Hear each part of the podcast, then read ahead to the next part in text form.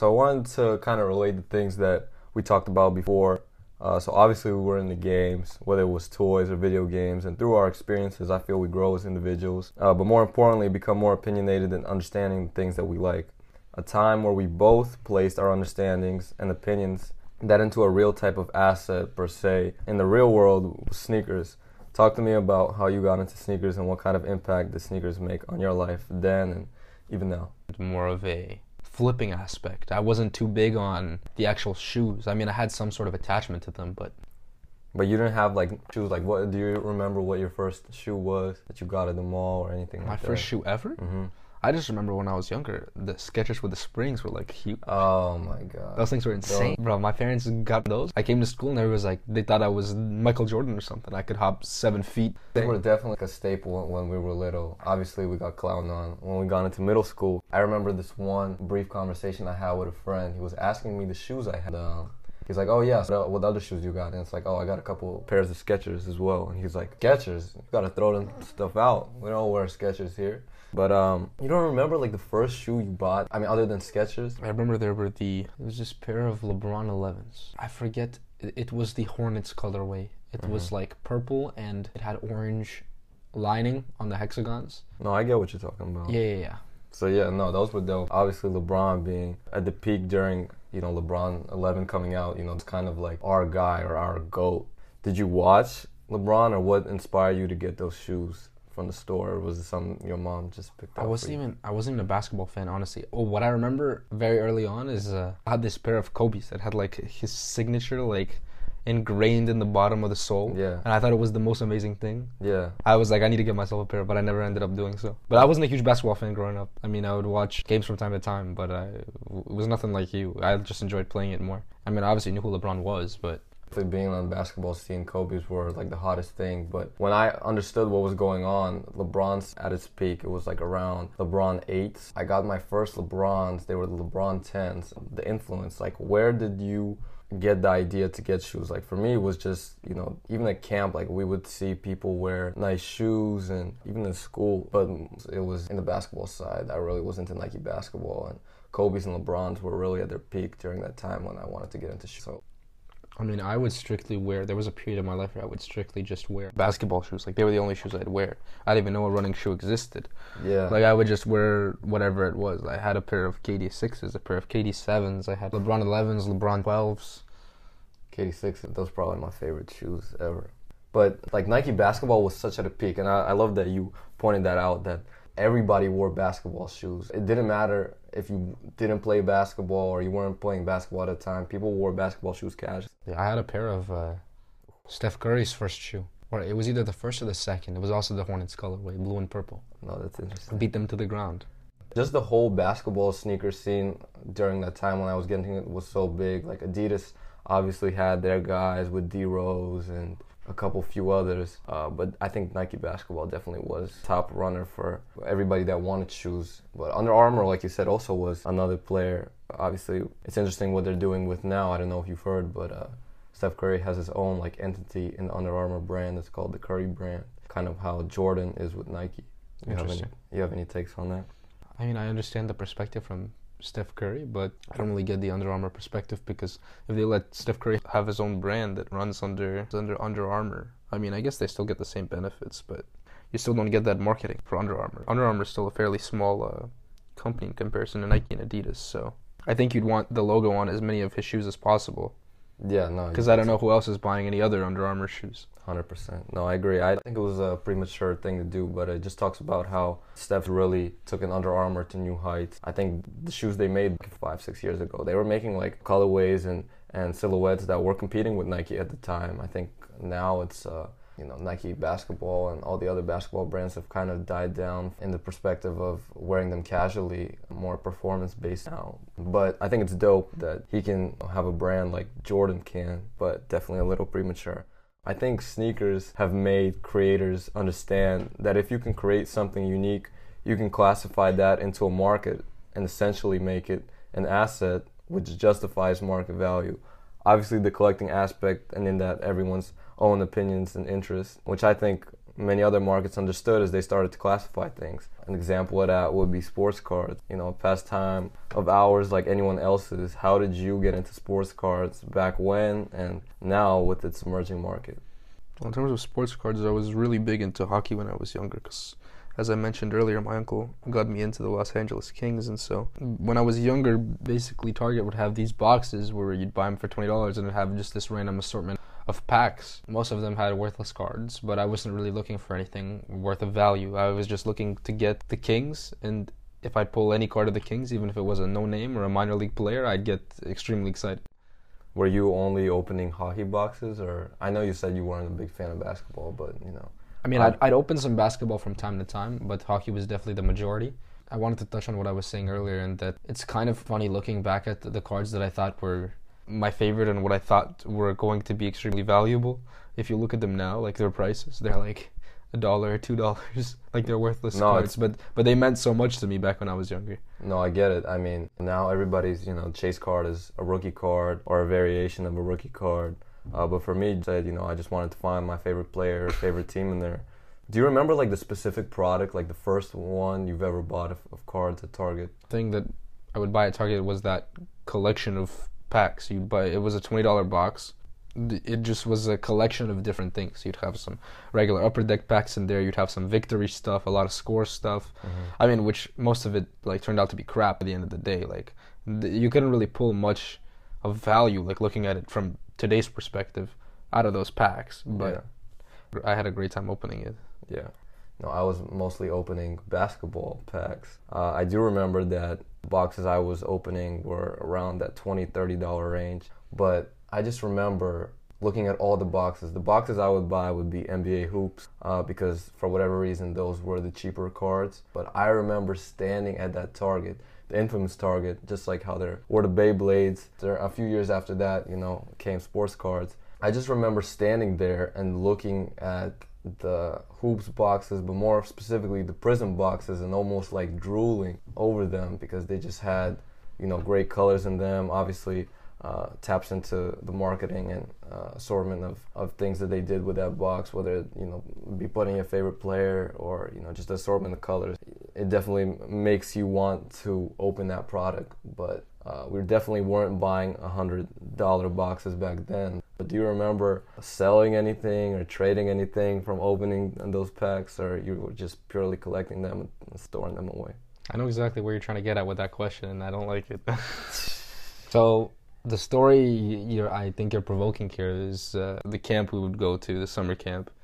There was this guy, and we would basically bet and wager certain cards when we would play like basketball. So we play a basketball game, and so we literally just play a one-on-one game to like 21 or something, and the winner of that thing would get the cards that were wagered, and that's really the only exchange of cards that I did back when I was younger because the only other person I knew that was involved in cards was you, and we both had the same team, so I wasn't going to trade you a Chris Paul card for anyone else when, you know, Chris Paul was Chris Paul, and Blake Griffin was Blake Griffin. It's funny for whatever reason, like I could never pull like a Chris Paul card from all the boxes I, Yeah. I broke. I, I just never. I remember I pulled one card out of Excalibur, and I thought it was insane. Like, I, Oh, that you you so okay. So you do remember some product. That well, you had obviously I remember some product, but Excalibur was one of those that like right now it doesn't even do anything. But I just remember like I think it was the sickest, the yeah, sickest it one was a out of all I like the design. It was the nicest, the nicest cards. Can I ask you a question actually? hmm Did you ever buy any cards like like straight up buy like a already pulled card off eBay back then? See, I didn't, right? It was like a mood kill or a buzz kill when I would go on eBay and search up my cards that I thought were worth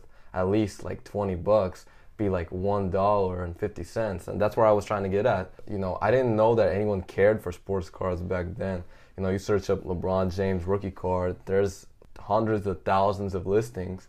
And, you know, if you search lowest price, there's ones up there for like 50 cents to a dollar.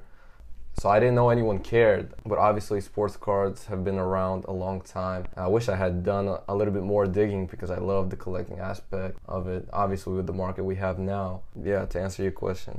I never bought a card. I was thinking buying Chris Paul card for a while. I just never pulled the trigger because I didn't understand why it was 50 cents or a dollar.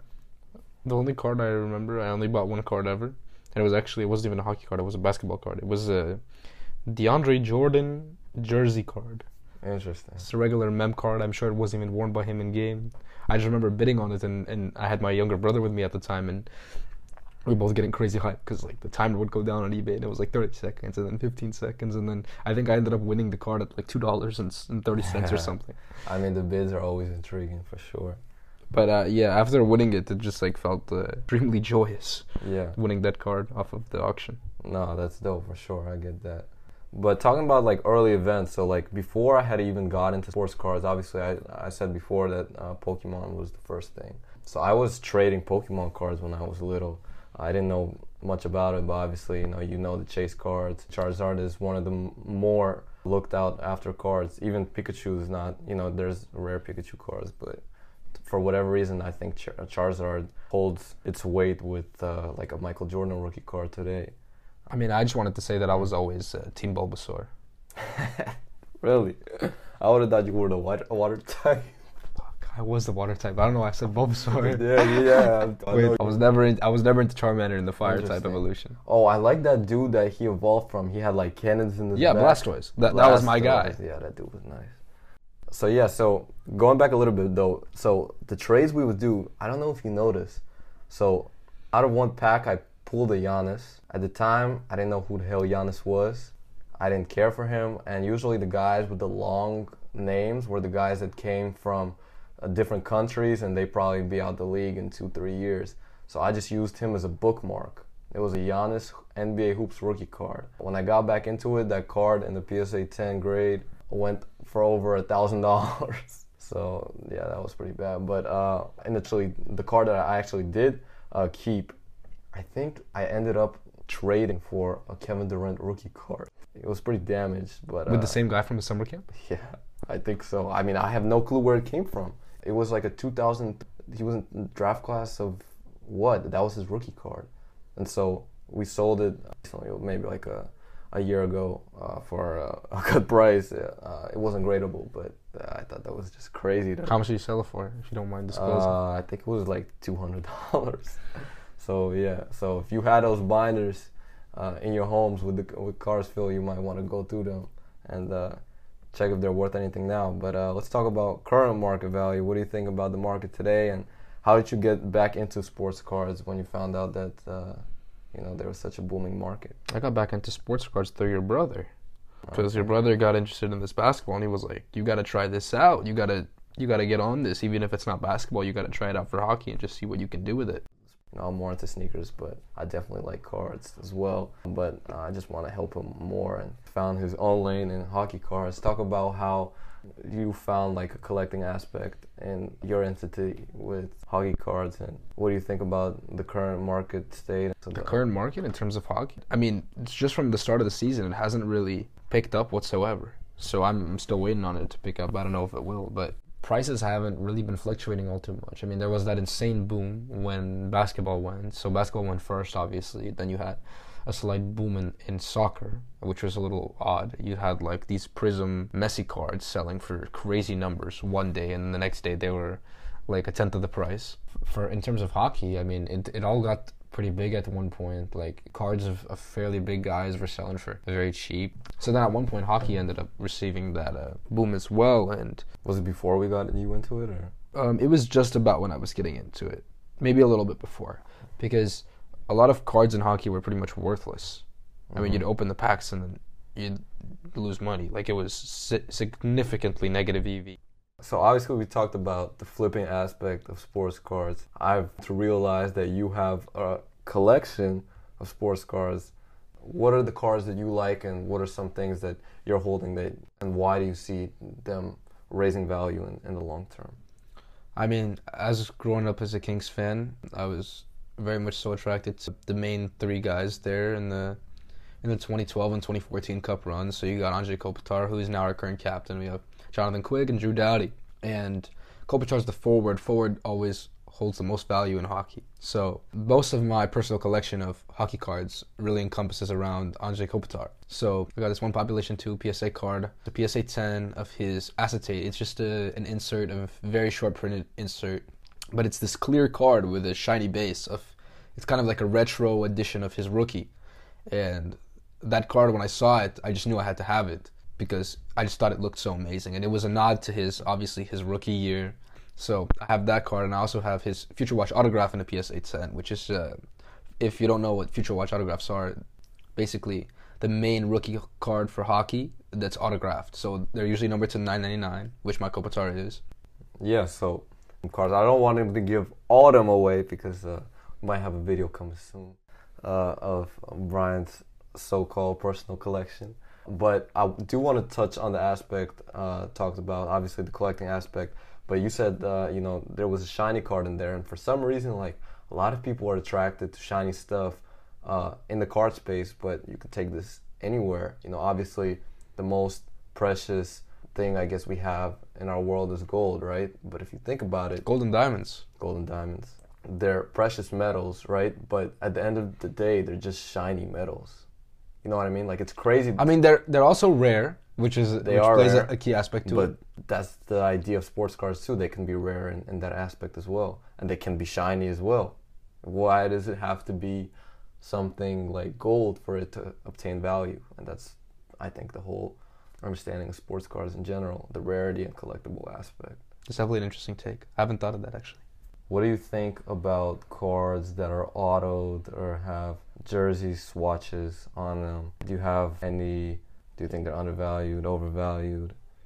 I I just want to say when I was younger, I thought it was the craziest thing that you could get an autograph on a card, mm-hmm. or just any, any autograph in general. I treated autographs as if they were some sort of high high value thing, and I mean which they are obviously. But as a kid, I definitely saw the memorabilia cards and autographed cards as something as something insane and unattainable, as they were usually more expensive as well. But uh, nowadays, I mean, I think it's cool to have the autograph of the player on, on the card or or a, jersey swatch, for example. But it's not necessarily my go-to. Like I can admire cards that don't have it. I can admire cards that do have it. Them not having a signature or a piece of memorabilia will not make or break the card for me. I, I usually tend to stick to the design. I like the design. If the design works, then I like the card. I mean, the patches and the some patches are, are interesting, and obviously they're would be cool to have. But that, Yeah, well, for me, uh, like like you said, I, I appreciate it as well, but still consider it being a big thing. But it's crazy how autos and and, and swatches of, jer- of jerseys go for s- such insane prices. I think they're almost overvalued in today's market because authentic memorabilia has not seen like the whole jersey they wore in that game or shoes that they wore in that game. Um, you know, they're up there, but they're not nearly as expensive as cards that have swatches of them. And I understand there's a collecting aspect to it, and they've kind of organized that, so I can understand that. But uh, you know, being considered more valuable than authentic memorabilia uh, in their full, you know, jersey or or whatever it is. I mean, yeah, if you think about it, it's even the ones that are numbered to low amounts. It, it doesn't compare to, let's say, owning the entire shoe from a basketball player from that game that's Yeah. like autoed, or like a basketball that's autoed from that game because there's only one of them that exists. It's a Right. one of one. But uh, you can also argue there's like a more collecting aspect because you know people can their values can be defined better because they're more collectible. But like like you said, like I I definitely don't understand why a Jordan rookie card would go for more than an actual shoe that Jordan wore in the game. Like that seems crazy to me. Well, a Jordan rookie card is different, but I'm saying like let's say there's a a card that's fairly recent, like a card that's released nowadays in 2020 and mm-hmm. has a piece of of authentic memorabilia and Jordan's signature.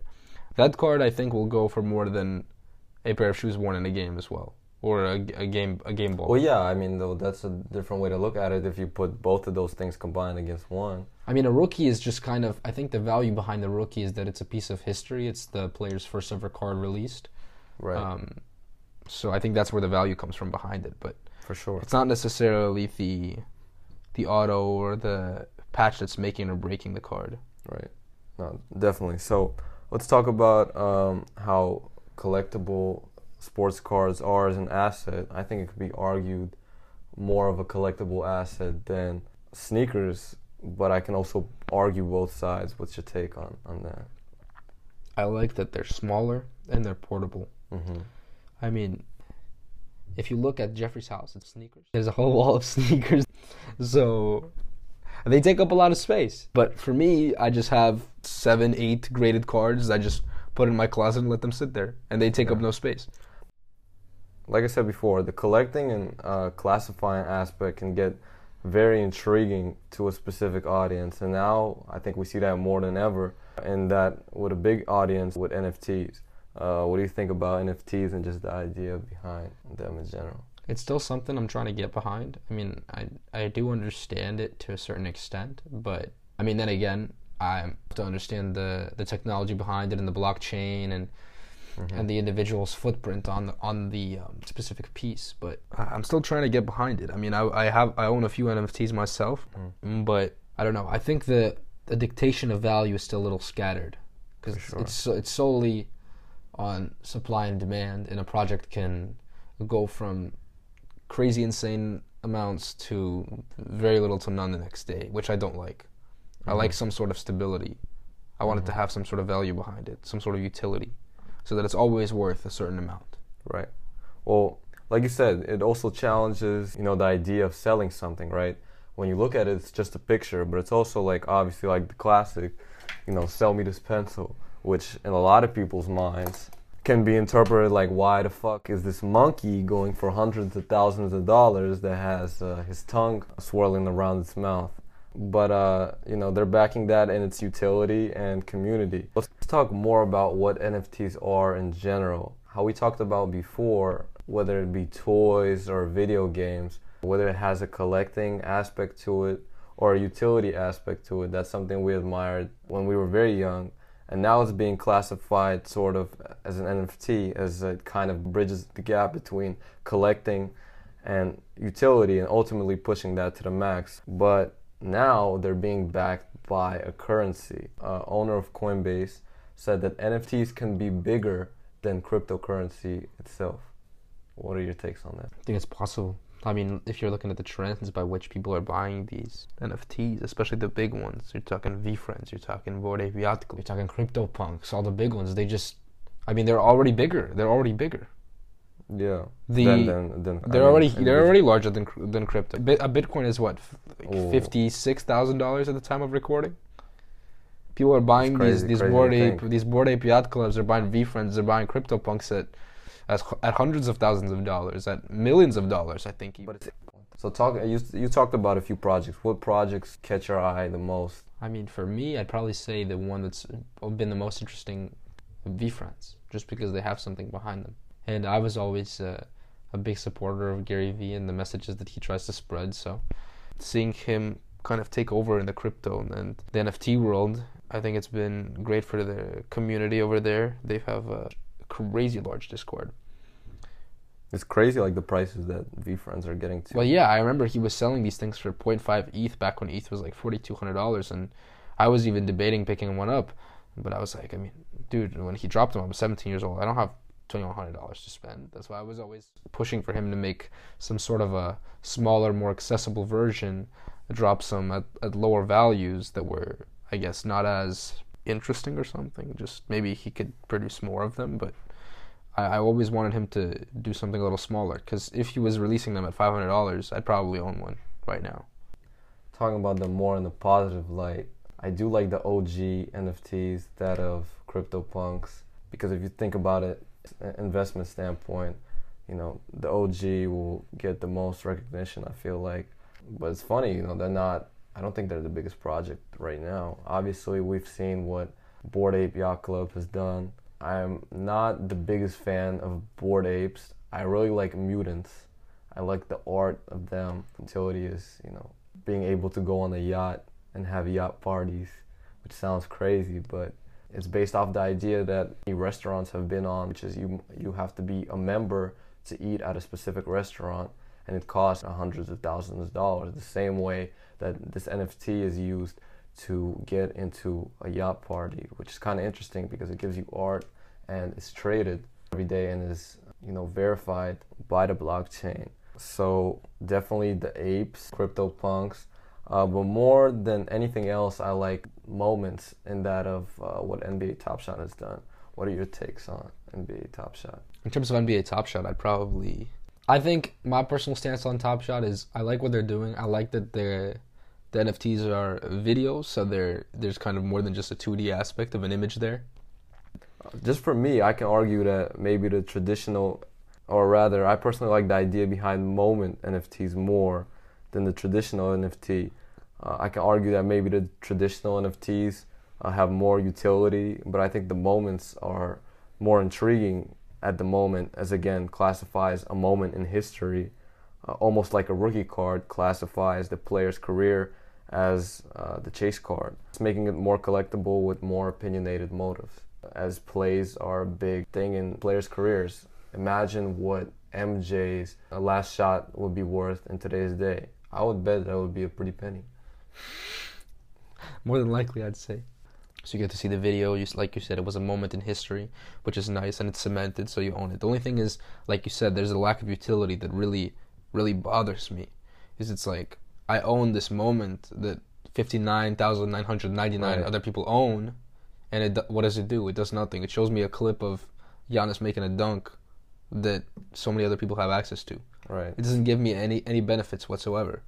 Well, so the amounts are definitely an issue. A lot of the Top Shot community is not a fan of, you know, the recently re- released season three, as they've increased the amount of moments there are. Insane because we thought in season two they were more than enough, and yet they increased that amount by so, two times. Times. I'm not really sure where that's going, but like I said, I really like the idea behind it, and I hope that uh, there can be a more rarity aspect to it. As uh, we've seen in different markets, that uh, supply is more than demand, that market will ultimately crash. So that might be a problem with uh, Top Shot. But uh, you know, I'm I'm curious to see how they find utility for Top Shot moments. I mean, they've uh, made challenges and uh, top collectors. They've made you know access to experiences uh, to go to games and stuff like that. Uh, I still think they need to get the average consumer in on it because if you're only providing some sort of benefit to the people at the very top, I don't see what's the what's encouraging more people to get into it. Well, it's the collecting aspect, right? Like if you know that there's a reward at being at the top, obviously it's a very money draining process. Yeah, then again, to get at the top, you have to. I think you have to spend at this point millions of dollars. Right. So it's it's a very uh, hard entrance fee, uh, to say the least. But I just want to focus more on the moments. I think that uh, Top Shot should challenge to make more meaningful moments in that of almost establishing the top 100 plays for a player's career rather than just making a moment of good pass or, or uh, an average shot. And I think the higher collectors should be awarded the better moments, per se. And I'm not sure that's the goal uh, currently. But what are, what are your takes on Top Shot debuts and the other badges that they have for uh, these specific moments. I like the debut badge because it kind of signifies some sort of rookie moment. It's obviously the player's first created moment on Top Shot, the first NFT. Mm-hmm. Um, so I like that because it signifies something there. But I mean, beyond that, the badges really don't mean all too much to me. I mean, mm-hmm. there's a rookie mint, which is nice to see, which means that the uh, that the moment was minted in the rookie year of the player. But just overall, generally, it, it really doesn't matter to me much. Like like you said, I'm I'm big on the um, the moment itself, and I'd rather own a moment that's interesting and has a staple in time that people will remember, as opposed to something that has a little badge on it and it's just an average play. You know. For sure. So I think they should be more selective in picking the first moments for players. Definitely. You know, they've done a good job at uh, trying to find what people like. I don't know if you saw this, but you know, I'm really into the marketing aspect, and uh, I love that they're trying to get the fans involved. Recently, they posted a story of um, their season three debut moments of uh, rookies, and uh, they gave the fans the choice to decide which moment would be their top shot debut. I, I think I, I sent I sent that to you. What did you think about that? Uh, they had like an Instagram poll uh, on their stories. And uh, I think whoever won, uh, that was the moment, or whichever moment won was the moment they would ultimately release as, as their top shot debut. I definitely like that. I like the community involvement. Then again, it's strengthening the community and kind of providing, um, well, a feel for just a group of individuals that have the similar interest of not only the NBA but collecting the NFTs. So you're bringing people together, Mhm. and it's also just a democratic process. You know, you gotta you have to stand by it because the Top Shot is allowing people to choose what they want. Um, so I think NFTs are um, arguably to say one of the biggest takeaways from COVID, as ultimately it jump started the whole NFT world through our time in quarantine around the world. Uh, but what are some of the things that you did to keep yourself busy during quarantine?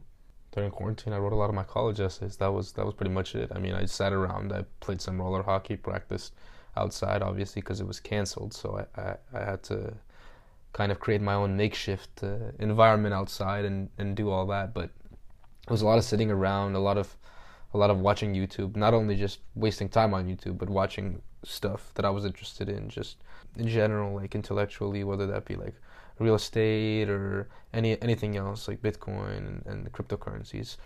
And I just kind of through my time during COVID, I realized how beneficial of a resource YouTube is. It's such a powerful thing to have. Probably the best, most powerful social media that we have today because I think you can just find everything you need on YouTube. I just remember growing up, my parents would always be like, "Oh, Google this, Google that." I don't even think it's to Google it is even a good option anymore. You just gotta have go straight to YouTube because they'll show you YouTube it. They'll show you what to do. They'll show you how to do it, and then you just implement what they do into your own life, and it when it works. hmm So obviously a difficult time for many, to say the least. But a victory for you was a college acceptance. Uh, not sure if you want to mention the name or anything, but um, you know, how was that process, just in general, from working as hard as you did through school to afford, you know, basically the position you are in today? In terms of school, I really treated my four years of high school as just a stepping stone into getting into college. So I was big on the grades. I was big on the activities that I would do. I played sports. I was involved in clubs. Had some leadership positions, and all that was pretty much the goal of all that was to get me into uh, my dream school, which was and where I am now, the University of California, Los Angeles, UCLA. So I'm currently a freshman there, and, and I mean it's been a little surreal for me to step on campus every day, realizing that I'm a student here, because I treated it as such a place of high value, a place that was unattainable for me for so long. It was just such a goal for a long time, and I thought it was an unreachable goal. Yeah, we talked about it a lot. That you that it's almost seemed outlandish to ever see yourself here, but you know. Now I mean, here. just considering the numbers, the acceptance rates just keep getting lower and lower, and it's like if you think about it, ten percent it seems like a little bit, right? It really doesn't seem as as little as it actually is. If you're thinking about a ten percent acceptance rate, you have to realize, for me to get into the school, nine other people had to get rejected, which is just a crazy thought to have. it's not bad if you think about it now. I mean, t- nine other people Mm-hmm. had to get rejected for me to get in here. Mm-hmm. That's that's crazy. Mm-hmm. That's those odds are very low. Oh yeah, well if you think about odds, but you know if you just think about nine people standing in, in this room, doesn't seem like a lot. But I mean, if it's not about nine people, it's nine people for every person that's in here. So just my roommates alone, there were 27 people that were rejected Mm-hmm. for us three to be here. That's crazy. Yeah, right? It's Mhm. nuts. 10% is it's a lot less than what you look at it. You, I feel like people should look at they shouldn't look at acceptance rate, they should look at rejection rates. Mm-hmm. Instead of being it's like, "Oh, it's a 10% acceptance rate, it's possible." You should look at it and be like, "Oh, it's a 90% rejection rate." So obviously you said some key things, things that you did to get here, but do you have any advice that you could give to people coming up trying to get into colleges? Well, in terms of advice for college admissions, I'd say just put in the time, put in the work. Sometimes you'll have to give up that party, sometimes you'll have to give up that social outing. But you have to sit down, you have to get through it, even if it's work you don't want to do. Because obviously in high school, there's a general education requirement there where you're taking classes of all different types, even if you're not necessarily a big fan of history, for example, you still have to take a history class. And you still have to do well in that history class. So you got to sit down, you got to push yourself through it. Because when you get to college, I mean, you still have some general education requirements, and some schools don't even have GE requirements. You can just start taking whatever you want. You don't have to take a single history class or a single English class or a single math class if you don't want to.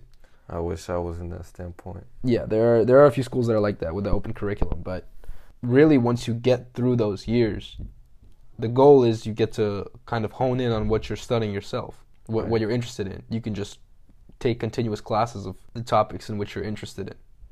And I think that's really the goal. That's what kept me pushing through it is because I knew that once I would get this history assignment done, and get this history class done, and then get all the history classes done, and then get my history GEs done in college, I'd be able to study what I'm interested in. Right. Ultimately, it's a process, but talk about how rigorous your just classes were in high school and uh, affording you this opportunity here. I mean, our high school was a large, fairly large, fairly small. I guess it depends on the context. I think it's fairly small, right? 240 people Definitely- in a graduating. Smaller, smaller. A fairly smaller magnet high school that you had to get into off a lottery system. So I actually got in in the ninth grade. You came in in the tenth grade. hmm But I mean, the school it's kind of has its own reputation for being somewhat rigorous. It's a Definitely rigorous. it's a highly highly touted school in the Los Angeles neighborhood where if people hear the name, they're like, "Oh, you you go, you go here? Like you go to like how how are the studies there, you know?" I mean, they're usually been like fairly rough.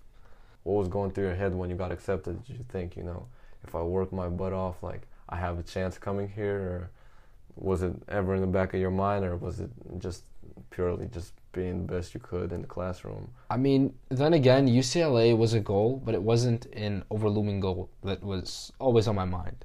Yeah. Like it was kind of something in the back of my head that I was working towards, but it wasn't actively pushing me to get work done, right? I wasn't sitting in my classes thinking, "Oh, I have to do this for UCLA." like I, that that wasn't my thought process. I was just doing the best I could, learning what I what I could along the way, and just seeing where it took me. And then when I had applied to colleges locally, it worked in my favor what I had done and what I had taken from it.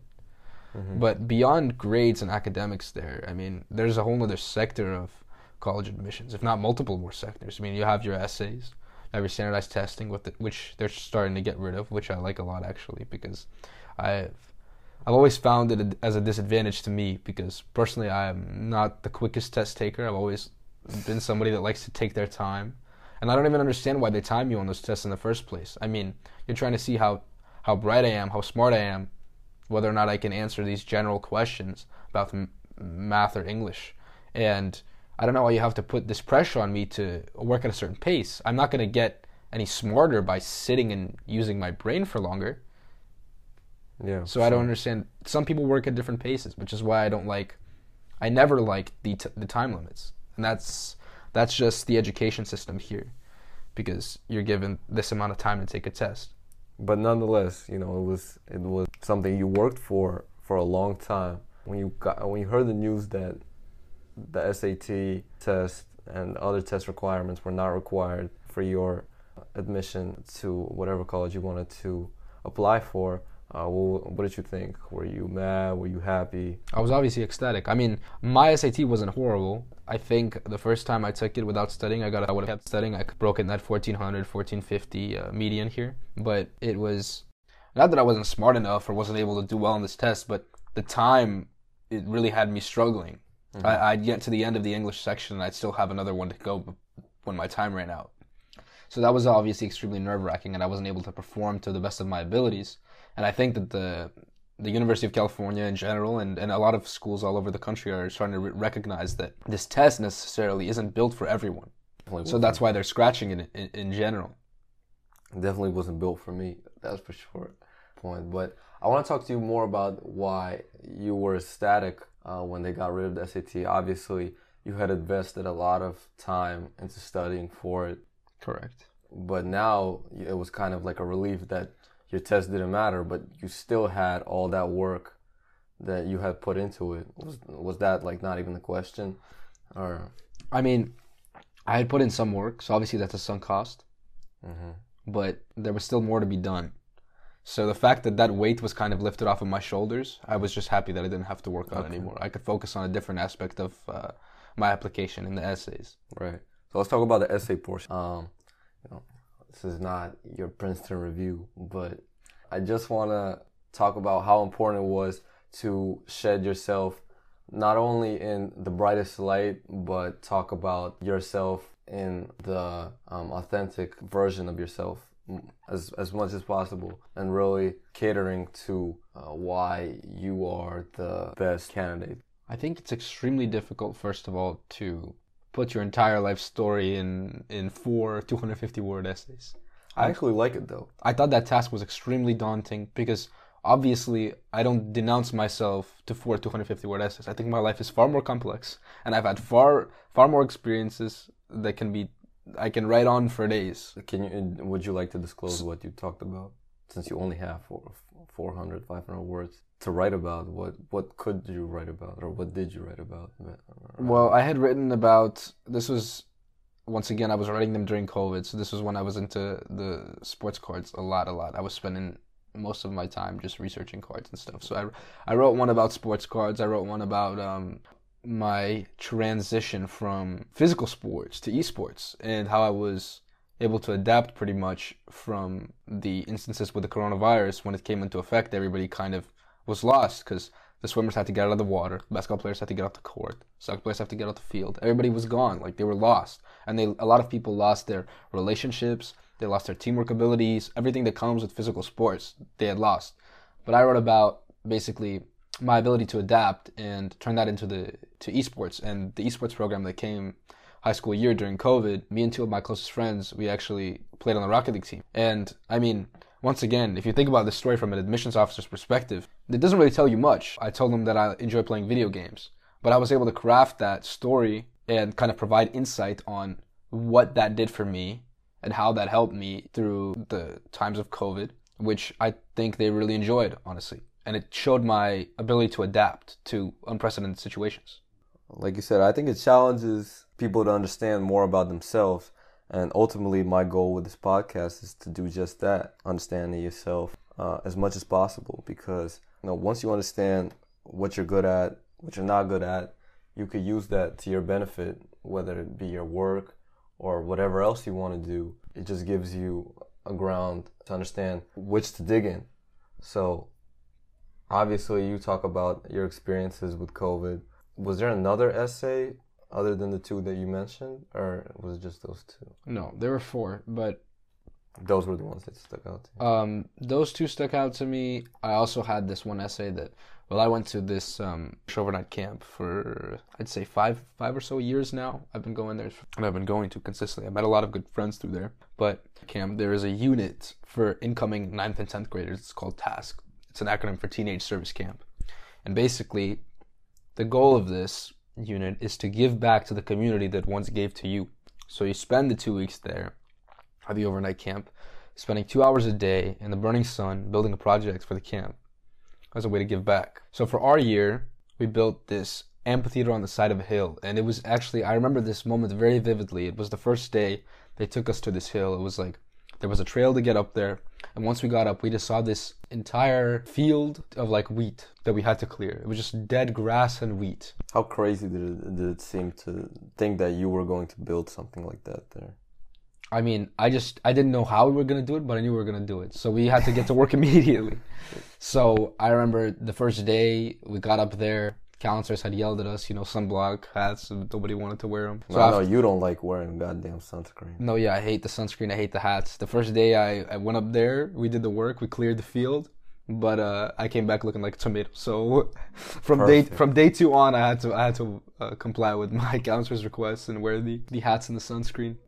But yeah anyways we we spent these two weeks building this project right? And we built an amphitheater. So it had a big stage on the bottom and a series of four ben- of four benches on each side that we had to like level and everything.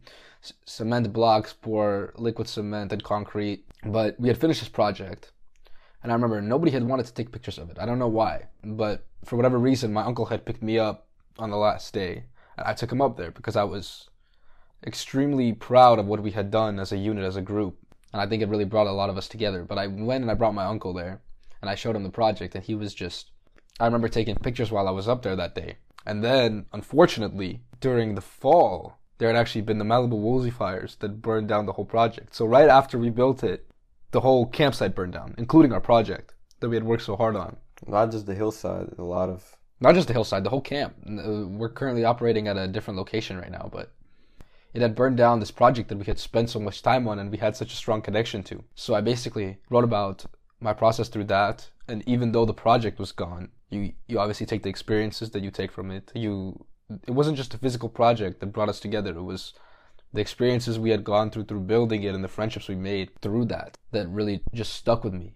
And I talked about give, obviously giving back and once we return to the old campsite, once everything gets rebuilt, I want to come back as a counselor for campers and possibly be the unit head for that age group and help kind of provide another means for these kids to give back to their community and learn exactly what I did through that time. I think you touched on a key point there. I think our experiences can be argued more beneficial than our education at times, especially when you're younger. But even when you're older, our experiences can not only motivate ourselves, but more importantly, understand our, ourselves better in, in learning, again, our strengths and our weaknesses. Obviously, it was a, it was a big thing for you to build that site, but how much more was it of a loss to you when you had heard that it ultimately burned down? I mean, obviously we were we were all of us were sad from the beginning, mm-hmm. but you know that's just sometimes you have sad moments in your life, and you, there was nothing that we could do to bring it back. Right. I mean, we could come back and rebuild it at some point, but I had kind of I had settled on taking what we had learned through there, taking the friendships and just the memories that we had, and building pretty much just building on that because we have to be grateful for what had happened there too. Because I mean, although the project isn't there, it was still such an amazing experience and I still am in close contact with many of my friends from that unit from that summer that we built. Actually, one of them is currently my roommate at UCLA, which is crazy to think of. Crazy how, how that worked out too, right? So yeah, thank you for sharing that. But um, now that you're in this position, like we said today, where do you see yourself in this program? But more importantly, in life in general, in the sh- in the short term and the long term, what are some goals you don't mind sharing but listening? I'd say one issue with many people's goals nowadays is a lot of them are material goals. We want a big house, we want a nice car. My goals in life, I want to be content with myself. I want to be a smart individual. I want to learn what I want to learn, and I want to be good at the career that I end up wanting to pursue. So, as long as I'm enjoying my line of work and I'm doing it effectively, I think I'll be extremely content with that and, and happy. Well said. Um, I think that wraps up the episode of the Soul Talk podcast. This is your host, Jeffrey Tashlik. I cannot thank my guy, Brian, enough.